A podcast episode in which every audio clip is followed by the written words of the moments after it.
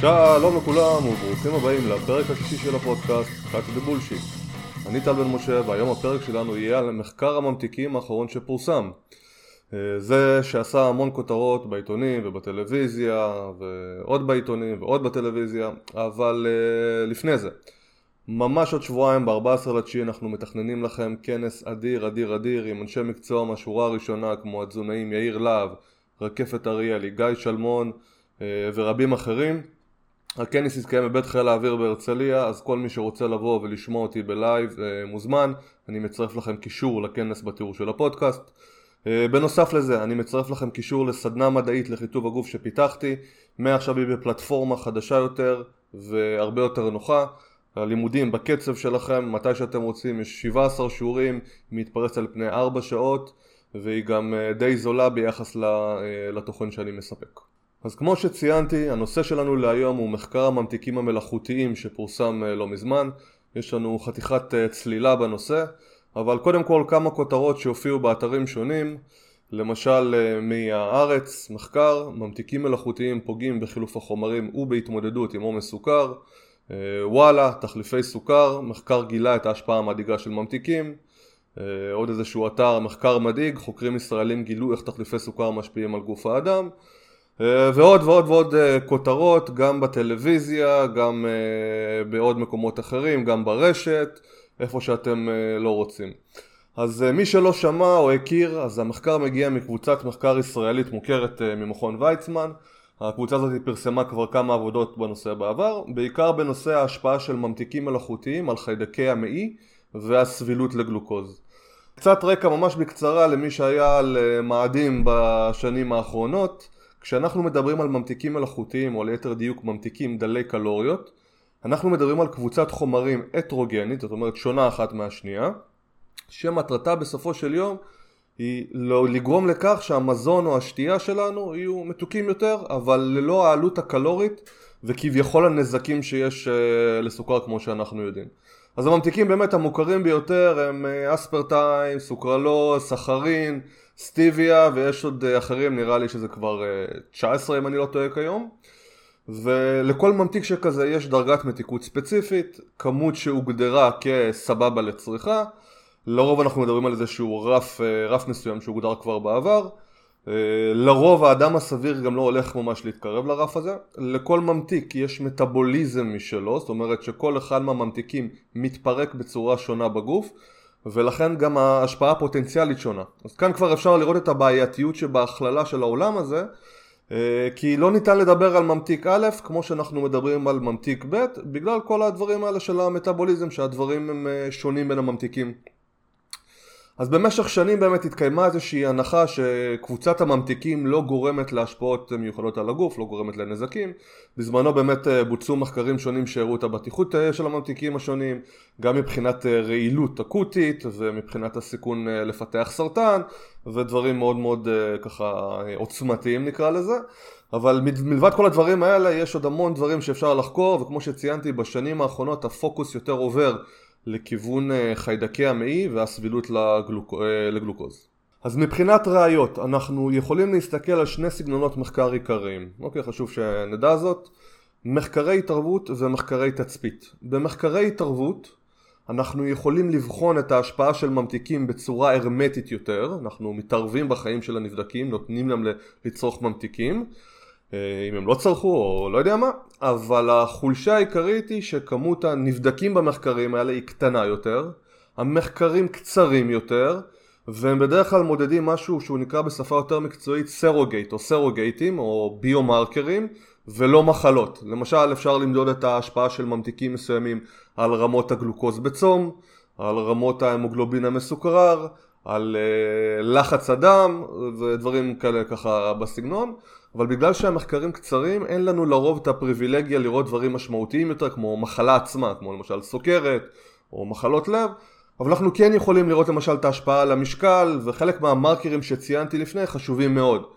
uh, כי בסופו של יום הם כן עוזרים לנו להבין uh, אפידמיולוגיה של מחלות או יותר נכון uh, פתופיזיולוגיה של מחלות מסוימות. אה, מהמחקרים הללו אה, כן ניתן להסיק על קשר סיבתי בצורה טובה יותר, זאת אומרת שאפשר לענות על השאלה האם ממתיק א' גורם לדבר כזה או אחר.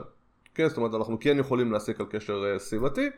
לעומת זאת, במחקרים תצפיתיים אנחנו לא מבצעים איזושהי מניפולציה מסוימת כמו במחקרי ההתערבות, אנחנו לא מתערבים בחיים של הנבדקים, אלא רק מתצפתים עליהם, רק מסתכלים עליהם.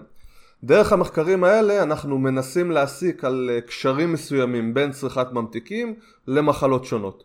במחקרים האלה אנחנו מדברים כבר על מדגמים גדולים מאוד, הרבה פעמים אנחנו מגיעים לאלפי אנשים, עשרות אלפי אנשים, לפעמים אפילו מאות אלפי אנשים ובחלק מהמקרים אפילו מיליונים.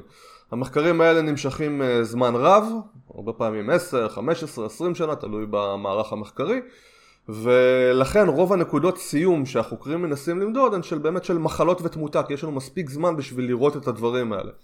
הבעיה העיקרית של המחקרים האלה הם שהם מחקרים מטעמיים זאת אומרת לא ניתן להסיק מהם על קשר סיבתי בצורה טובה והם נוטים להכיל משתנים מתערבים אה, רבים זאת אומרת אנחנו רואים קשר בין דבר מסוים בין x ל-y אנחנו לא יודעים מה טיב הקשר הזה אז באופן כללי חשוב לציין שמחקרי ההתערבות אינם מראים לרוב בעיה עם ממתיקים. יש לנו הרבה מחקרים כאלה. במיוחד כשאנחנו מסתכלים על התערבויות שמכילות אה, או משוות אה, משקאות אה, דיאט אל מול משקאות מסוכרים, שאנחנו בדרך כלל מבצעים החלפות מסוימות. רוב הזמן אנחנו לא רואים שיש מתקיימת עלייה במשקל, אלא ירידה במשקל, ואנחנו לא רואים שינויים לרעה במדדים מטאבוליים, אלא אנחנו רואים השפעה שהיא ניטרלית, והרבה פעמים אנחנו רואים גם שיפור במדדים מטאבוליים שונים. לעומת זאת, במחקרים תצפיתיים אנחנו לעיתים ורק לעיתים, שימו לב לזה, נוטים לראות תמונה אחרת. מדי פעם מחקרים שכאלה אה, כן מראים לנו קשר, שימו לב למילה קשר, בין צריכת ממתיקים אה, להשמנה והתפתחות של סוכרת מסוג 2 וכל מיני דברים אה, נוספים. אבל כמו שציינתי לפני, בגלל שהמחקרים האלה הם מחקרים מטעמיים, אנחנו לא יכולים לדעת בקלות את כיוון הקשר. האם יש משתנים מתערבים אחרים שאחראים על הקשר? אחת מההנחות הבסיסיות בכל הסיפור הזה היא שאלו האנשים שעם סוכרת מסוג 2 או אלו שנמצאים בהשמנה נוטים להשתמש יותר במוצרים שמכילים ממתיקים אה, בגדי, בסך הכל בשביל לשלוט על המשקל שלהם בצורה טובה יותר זאת אומרת להפחית בצריכת הקלוריות ולכן אנחנו רואים קשר שכזה וזה לא בגלל שהממתיקים הובילו להשמנה או סוכרת אלא בגלל שיש פשוט מטעם בין, אה, בין הצריכה לאותם אה, אנשים ולאותם עם אותם מחלות וזו כמובן אה, חולשה רצינית של מחקרי תצפית. אז באמת בשביל לנסות להבין את אופי הקשר הזה בצורה טובה יותר, לנסות לגשר על הפערים בין מחקרי התצפית למחקרי ההתערבות, אנחנו צריכים לפתח מודלים שונים ולראות האם יש סיכוי מסוים שממתיקים מסוימים יובילו לסוכרת. אבל מאחר שקשה מאוד לבחון סוכרת במחקרי התערבות, אלא אם כן הם נערכים למשך שנים, אנחנו צריכים להסתפק באותם מרקרים כמו שציינתי לפני זה, כמו המגלובין מסוכרר, כמו אה, מדידות של העמסת גלוקוז, כמו מדידה של אה, תינגולת אינסולין, ודרך הדברים האלה לנסות לראות האם יש כאן איזשהו משהו מעניין, וכאן בדיוק נכנס המחקר החדש, ואני אסביר בקצרה מה עשו בו. אז כשאני מנתח מחקרים אני אוהב ללכת לפי כללים ברורים בכדי שהדברים יהיו לי מסודרים ככה בראש בצורה טובה והדבר הראשון שאני מסתכל עליו הוא הנבדקים עצמם במחקר, אוקיי? אז מה שמעניין במחקר החדש הוא הרצון של החוקרים להכליל אך ורק נבדקים שלא צורכים ממתיקים מלאכותיים. לצורך העניין הזה החוקרים פיתחו שאלון מיוחד שמתאים לשוק הישראלי ונתנו אותו ל-1375 נבדקים ומתוך ה-1375 נבדקים האלה רק 131 עמדו בקריטריון של החוקרים זאת אומרת שלא לצרוך ממתיקים בתקופה מסוימת uh, טרם המחקר ואלה התקבלו למחקר וחשוב לציין ש-120 נבדקים גם סיימו את המחקר בפועל. לפי החוקרים הנבדקים במחקר היו צעירים עם גיל חציוני של 30 אה, וללא בעיות בריאותיות מיוחדות. הדבר השני שאני מסתכל עליו הוא ההתערבות עצמה. מה עשו במחקר אז אותם 131 אה, נבדקים חולקו אקראית לשש קבוצות שונות. קבוצה אחת קיבלה סחרין, ממתיק, קבוצה שנייה קיבלה סוכרלוז, גם כן ממתיק, קבוצה שלישית קיבלה אספרטיים, הקבוצה הרביעית קיבלה סטיביה, הקבוצה החמישית קיבלה גלוקוז, והקבוצה השישית הייתה קבוצת מעקב, זאת אומרת קבוצת ביקורת שלא קיבלה איזושהי התערבות מיוחדת. אה, הנבדקים קיבלו כמות ממתיקים שהייתה נמוכה מהרף העליון שהוגדר כבעייתי, אמרתי בהתחלה שיש איזה סוג של רף מסוים לכל ממתיק. ובכדי לא להעריך את כל הסיפור הזה אני לא אכנס רגע למינונים המדויקים, אה, אין לזה כרגע צורך, אולי בהמשך אני אדבר על זה.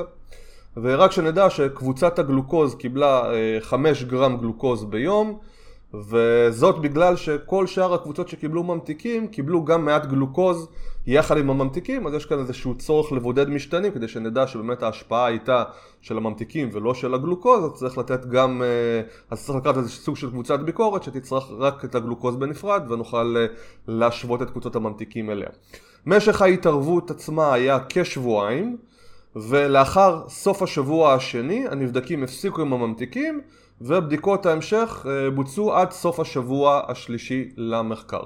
השלב הבא שאני בוחן הוא התוצאה שהחוקרים רוצים לבדוק, מה הם רוצים אה, להשיג, מה הם מנסים למדוד במחקר.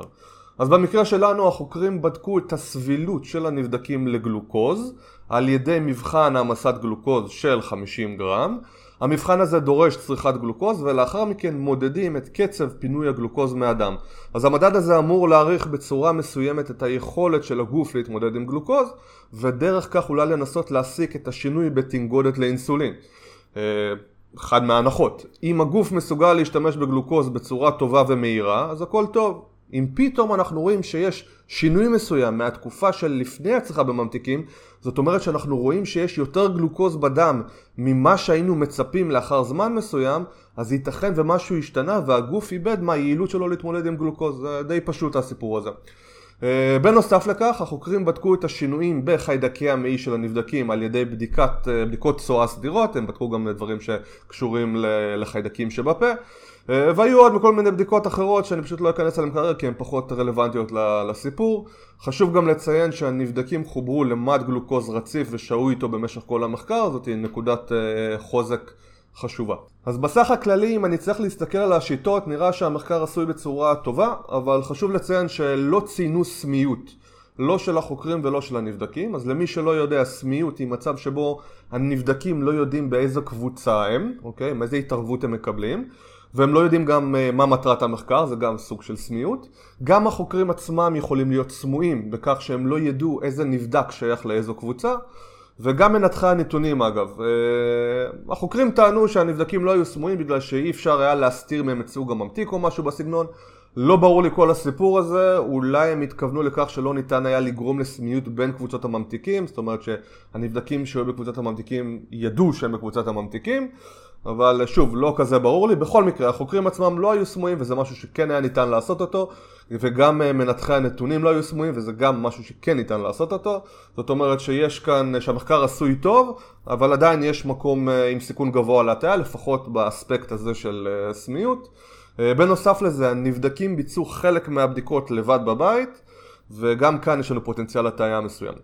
השלב הבא הוא שלב הממצאים, מה החוקרים מצאו. אז ממצאי המחקר הראו שהסבילות לגלוקוז ירדה כאשר הנבדקים צרכו סוכרלוז וסחרין, אבל לא כאשר הם צרכו סטיביה, אספרטיים uh, וגלוקוז.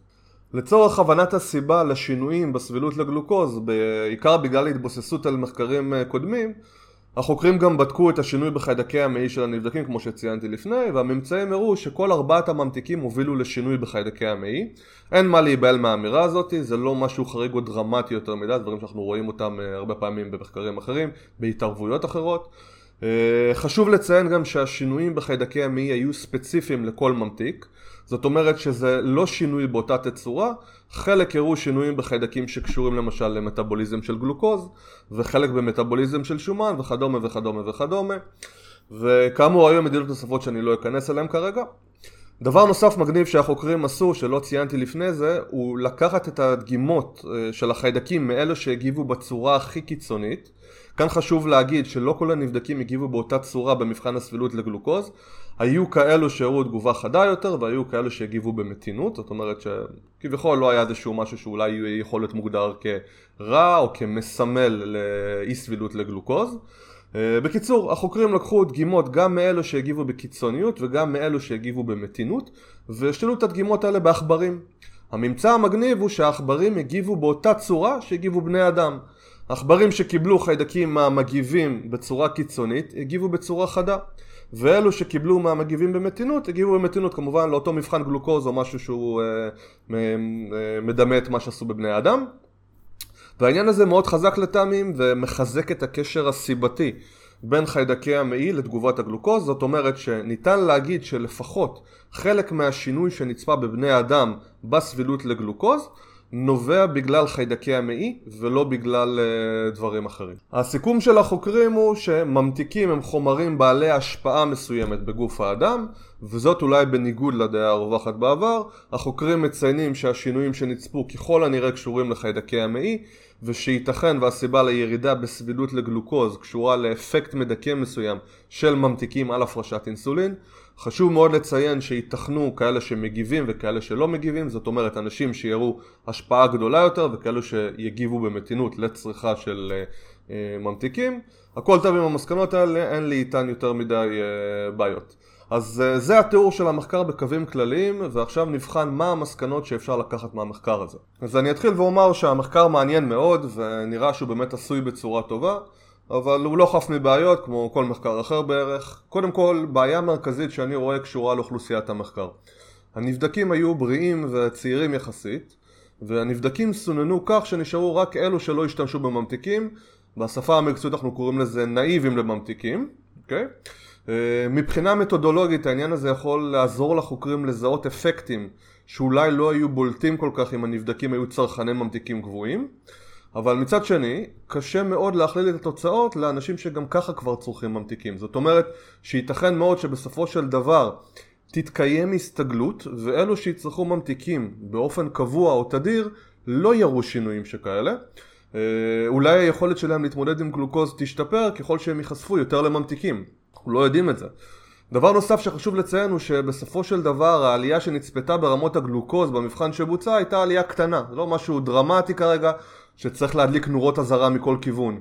ואם נוסיף על זה את המדידה הביתית של הנבדקים, מבלי להבין ולדעת מי הקפיד על הפרוטוקול מדידה או לא, אז ייתכן ואנחנו מכניסים כאן הטעיה נוספת שיכולה להשפיע על התוצאות.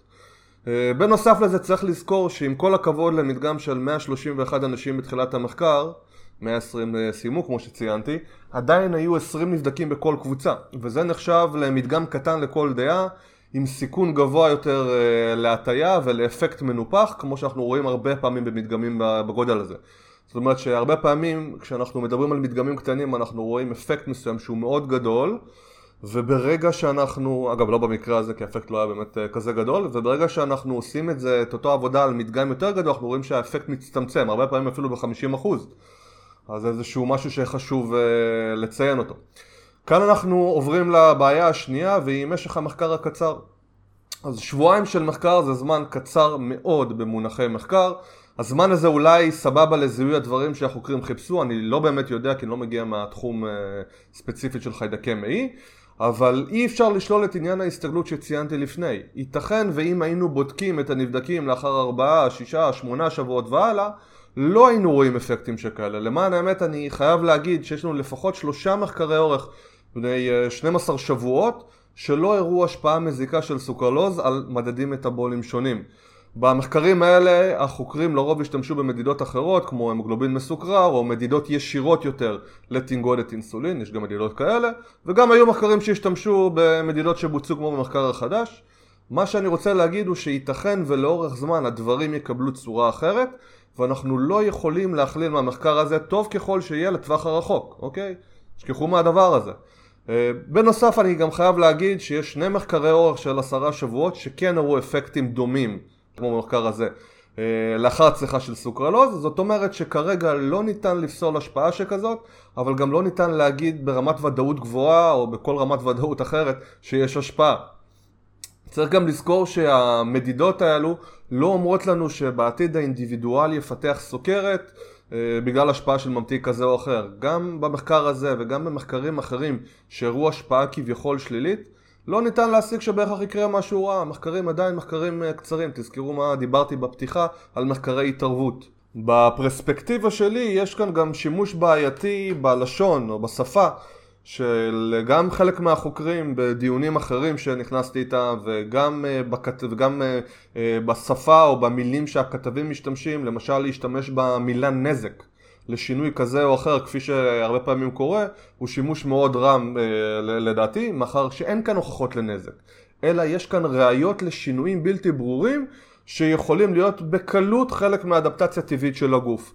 אז מסרים שכאלה הם, הם לכל הפחות לא מדעיים, אלא יותר כמו השתלה של מסרים שמובילים להפחדה ללא בסיס אה, מוצק מספיק, כי אף אחד לא יודע מה הולך לקרות בטווח הארוך, אז אנחנו מאוד uh, בבעיה אם אנחנו מדברים במונחים, במונחים של נזק, יש נזק או אין נזק.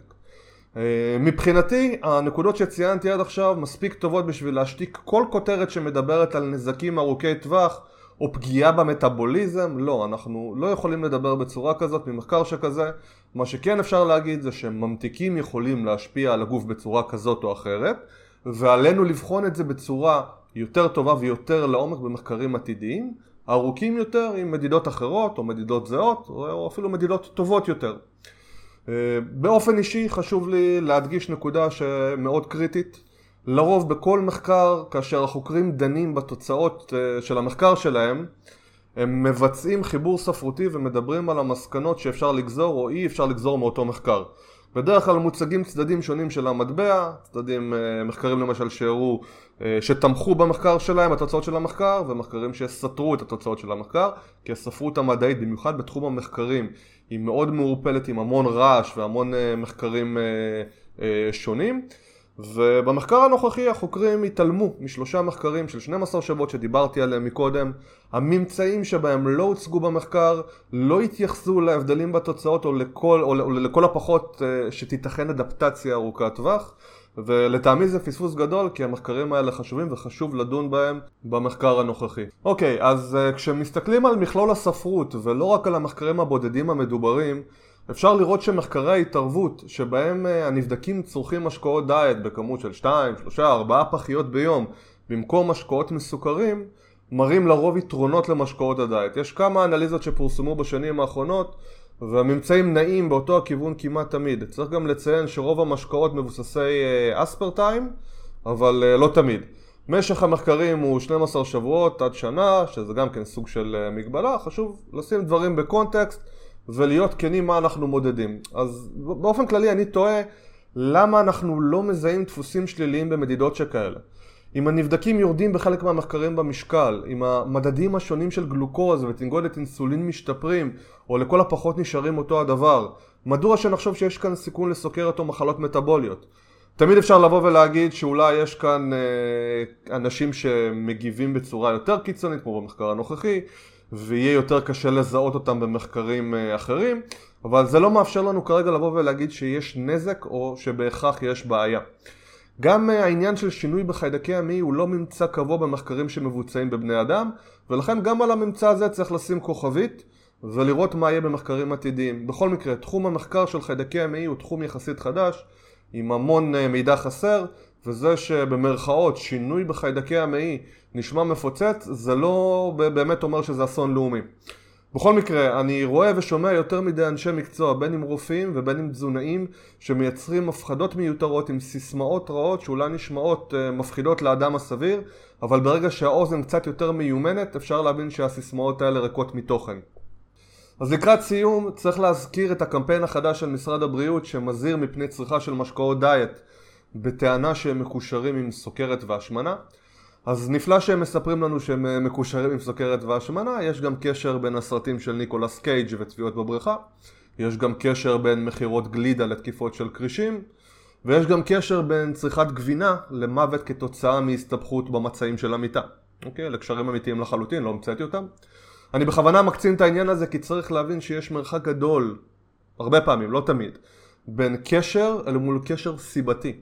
מי שלא בקיא בעניין, אה, בקלות יכול ליפול במלכודת ובקלות יכול להשלים את מהות הקשר בראש. גילוי נאות, כשמשרד הבריאות דן האם למסות אה, משקאות דיאט או לא, אה, קיימנו, אני ועוד כמה אנשים, שיחה עם חלק ממקבלי ההחלטות והפעלנו לחצים גם בעזרת הפנייה למקורות מחקרים ראויים, לא ממש עזר או שינה משהו. כמו שציינתי בפתיחה, יש מחקרים תצפיתיים שמראים קשר בין ממתיקים לסוכרת והשמנה אבל חלק גדול מאוד מהחוקרים חושבים שהקשר הזה הוא קשר הפוך ולא הממתיקים שגורמים להשמנה וסוכרת אלא אלו שבהשמנה וסוכרת משתמשים ביותר ממתיקים לצורך איזון המשקל והמחלה.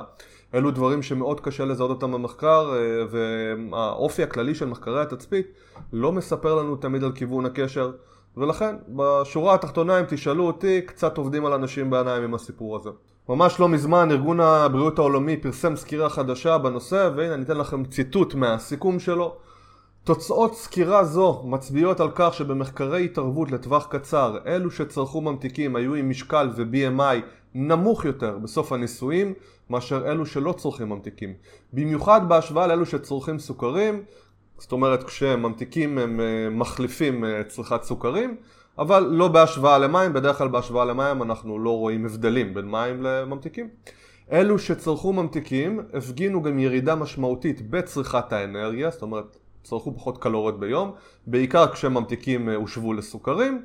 לכן, צריכת ממתיקים עשויה להיות יעילה בסיוע לירידה במשקל בטווח הקצר, מאחר שהשימוש בהם מוביל להפחתה בצריכת האנרגיה הכוללת. תוצאות מחקרי תצפית מצביעים על אפשרות של נזק בטווח הארוך בצורה של סיכון מוגבר להשמנה, סוכרת מסוג 2, מחלות לב וכלי דם ותמותה. יש צורך לקבוע האם האסוציאציות שנצפו הן אמיתיות או תוצאה של קשר סיבתי הפוך או השפעה של אה, משתנים מתערבים אחרים אבל אם הקשבתם לפודקאסט או לכל מה שחפרתי עליו בשנים האחרונות ברשת אתם כבר אמורים לדעת את זה בעל פה ודבר נוסף, אה, ממש לפני חודש פורסמה מטה-אנליזה חדשה של מחקרים תצפיתיים אה, שלא מצא אפילו השפעה שלילית, זאת אומרת בדרך כלל אמרנו שמחקרי תצפית אה, לעיתים מוצאים השפעה שלילית, אז האנליזה הזאתי לא מצאה השפעה שלילית כאשר מחליפים משקאות מתוקים במשקאות דיאט ואפילו נמצא יתרון למשקאות דיאט. כמובן שאני אצטרף את כל המאמרים לתיאור של הפודקאסט. אה, עוד נקודה חשובה שקשורה לעולם החשיבה הביקורתית היא שצריך להכיר את ההבדלים בין סיכון יחסי לסיכון אבסולוטי, אוקיי, לא להיבהל. מרבית מחקרי התצפית מציגים נתונים כהבדל בסיכון היחסי. פתאום מקבלים כותרת בעיתון שצריכה של ממתיק כזה או אחר הובילה ל-50% עלייה בסיכון למחלה כלשהי. אז צריך, צריך לקראת את הדברים האלה בפרופורציות כי זה, ש... כי זה שימוש מטעה בסטטיסטיקה.